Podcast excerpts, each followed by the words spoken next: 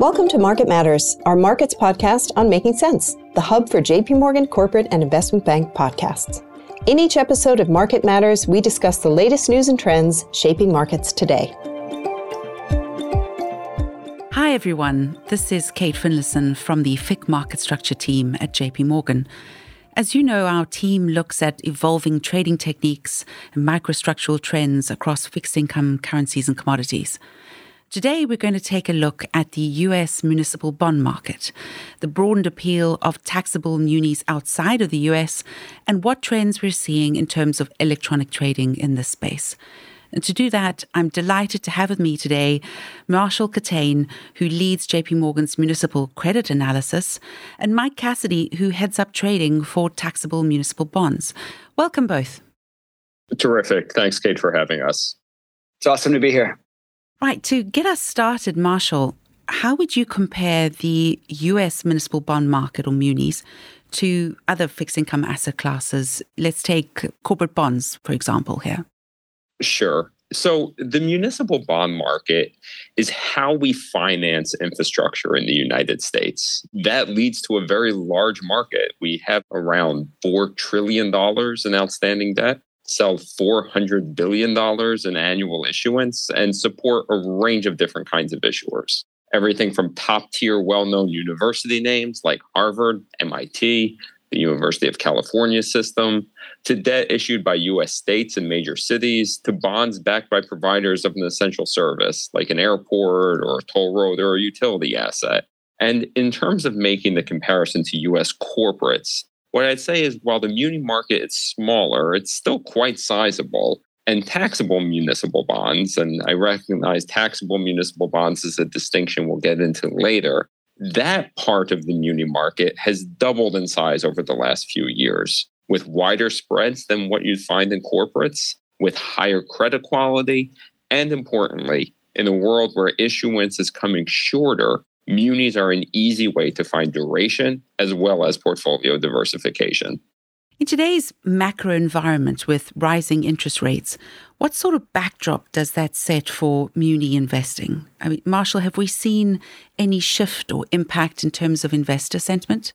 Well, as it pertains to taxable municipal bonds, what I'd say is that as hedging costs have come down recently, we have seen a notable pickup in activity from buyers around the world.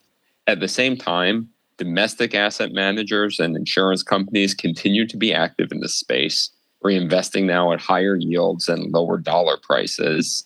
And for tax exempt municipal bonds, ETFs and separately managed accounts have grown dramatically, reflecting interest in this space from retail investors.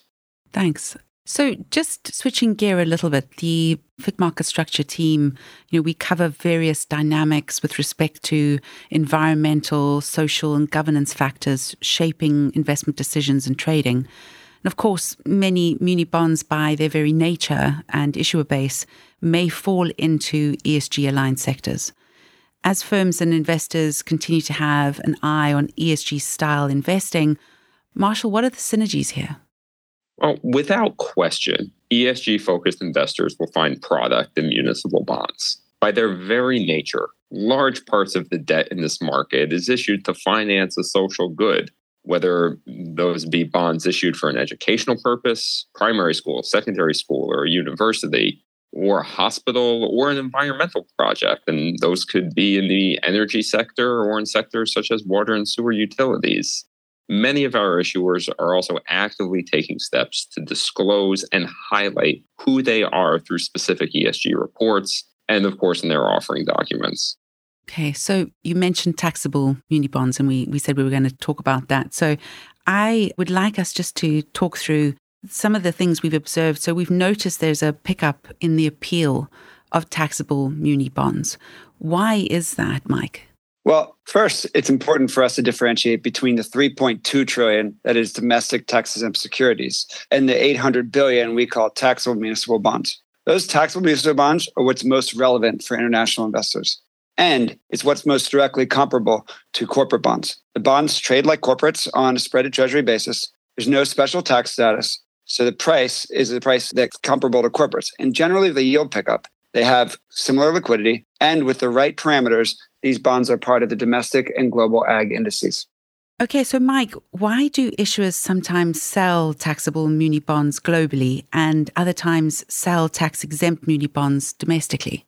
Primary reason relates to use of proceeds. Not all deals qualify for tax exempt status, and the lowering borrowing costs inherent there. For example, some popular refinancings can only be done on a taxable basis. So it makes sense to offer those bonds to a global audience in the same manner and the same client base as US corporates. In other cases, and this is frequently the reason universities and hospitals issue taxable bonds, there's a speed and ease of execution advantage to selling into the global market. Marshall, talking of a global market for non US investors, what is the appeal of taxable muni bonds?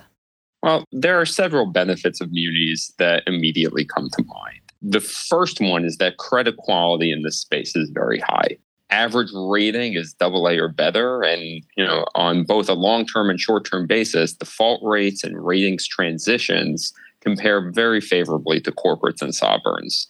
And while this is always a selling point for munis, it's something that should be especially considered as we navigate potential recession themes in the year ahead. And the second one is that the muni market offers duration. And the bulk of our issuance comes in the 20 to 30 year parts of the curve, but there are bonds available every year, 1 through 30, and in some cases longer. So, as an investor, you could find off year cash flows and very specifically target a particular maturity, for example, whether that be the 22 year spot on the curve or the four year spot. I Would imagine there's a portfolio diversification angle here too. Oh, for sure. Historically, some investors have shied away because they see the market as too fragmented and that there are too many issuers. And there are 50,000 issuers in total in the muni market. But to that, I'd say focus on the largest names, the most liquid names. For example, Harvard, MIT, Princeton, State of California, City of New York, Dallas Fort Worth Airport, or Chicago O'Hare Airport, Kaiser Permanente overseas buyers can get their arms around those credits as a starting point, and we can make a wide universe seem smaller and more manageable without sacrificing the reasons to get into the market in the first place. And finally, just from a logistics perspective, we can help make it easy. As you mentioned at the onset, I run a dedicated Muni credit desk analyst team Peter de Groot publishes terrific research in this space, and our trading model covers 24 hour a day trading needs, including during Asian and European market hours. So, Mike, corporate credit is often spoken about with respect to the evolution of electronic trading, how we're seeing incremental shifts, additional trading protocols, new tools in the toolkit, so they say. There is no doubt that the muni market is well established, but given we've been speaking about the diverse range of bonds in the muni market, how is electronic trading being approached in this space? Sure. This is my favorite topic to talk about in trading. the reality is the toolkit is evolving daily. We expect to see electronification continue with focus on streamlining workflows in the bid and offer one processes, increasing portfolio trading, and utilizing existing trade data. Clients can seamlessly pursue bid warrants through a direct connection to the bid requests they receive from sellers across various platforms. It can be a real alpha driver for clients. In 2022, for example, the last full year of data that we have for bid warrants, a daily average of 1.1 billion bonds traded at least 10 basis points wider than the third party evaluations. Interesting. You mentioned portfolio trading there. Yeah, absolutely. This is my second favorite topic to talk about. we're we're engaging with clients around the world since many of our bonds reside in the domestic and global fixed income aggregate indices. We've done portfolio trades as small as 10 million for a managed account or over greater than 1 billion for a global asset allocation. It's an interesting way to take an immediate view on things like sectors, curve, spreads, and even ratings. What is driving this increase in electronic trading? And what do you think, Mike, could shift things into the next gear? I think it really comes down to using technology to organize and optimize. Four trillion municipal market that we've been talking about in this podcast has really longed for efficiency. It's 8% of the United States fixed income market. And in my opinion, it will not be left behind. In fact, with over 1 million unique bonds, munis can drive the next gear of innovation. An application of this is constructing portfolios with available bonds currently in the market. We will be able to instantly organize the massive amounts of data that we already have. In my ultimate hope, we're not far from query based trading. Entire market for five to seven year A rated taxable healthcare bonds of borrowers that the client has already purchased in a specified time frame, like let's say for the last seven years. Then we can electronically bid it at five basis points wider than the evals. Evals are third party evaluations. And here's the real manual process it's booking 100 trade tickets. I think we can get to a point where we straight through process the previously manual process I, I highlight and have it all be done in one go. We're well over a thousand municipal trades a day daily already. Our only option is shifting into the next gear.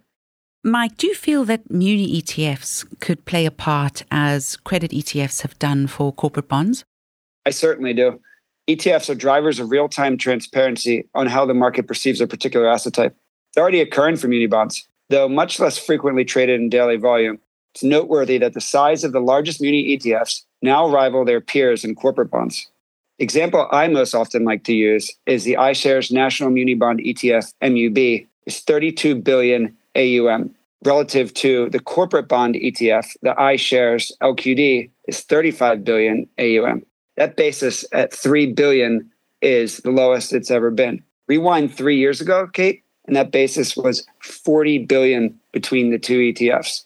And when we think about taxable muni ETFs in particular, that's more of an ag index concept. The domestic and international ag indices have taxable munis in them, and that's where our largest borrowers, like California, New Jersey Turnpike, Harvard, and Kaiser, the names that Marshall mentioned earlier, those are the ETFs that they reside in. And it's also noteworthy on our bond clients, ETFs are rapidly becoming some of our largest counterparties. Thanks, Mike. So, Marshall, part of your role involves investor engagement. Clearly, there are a lot of aspects to the taxable muni market which are appealing. How are international investors actually able to participate in this market?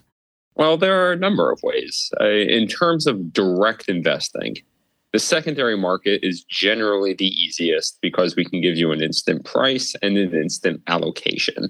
And along with that, we're doing more portfolio trades.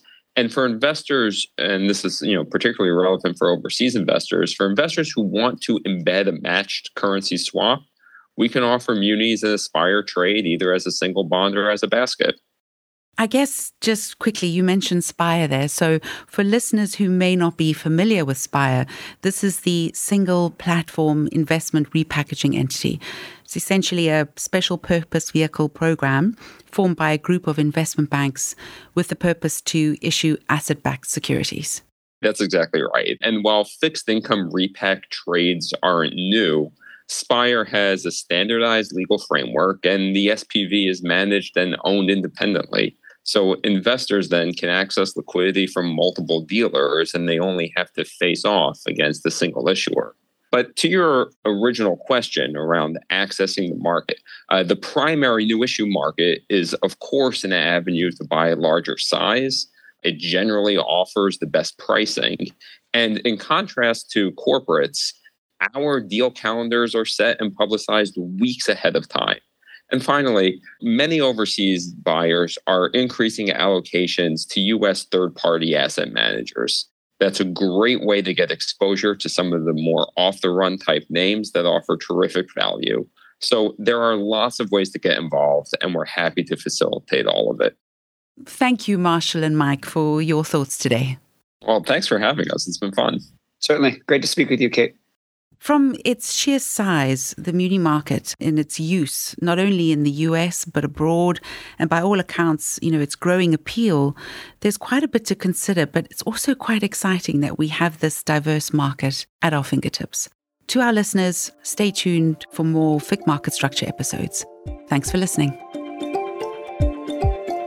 Thanks for listening to Market Matters. If you've enjoyed this conversation, we hope you'll review, rate, and subscribe to JP Morgan's Making Sense to stay on top of the latest industry news and trends. Available on Apple Podcasts, Spotify, Google Podcasts, and YouTube.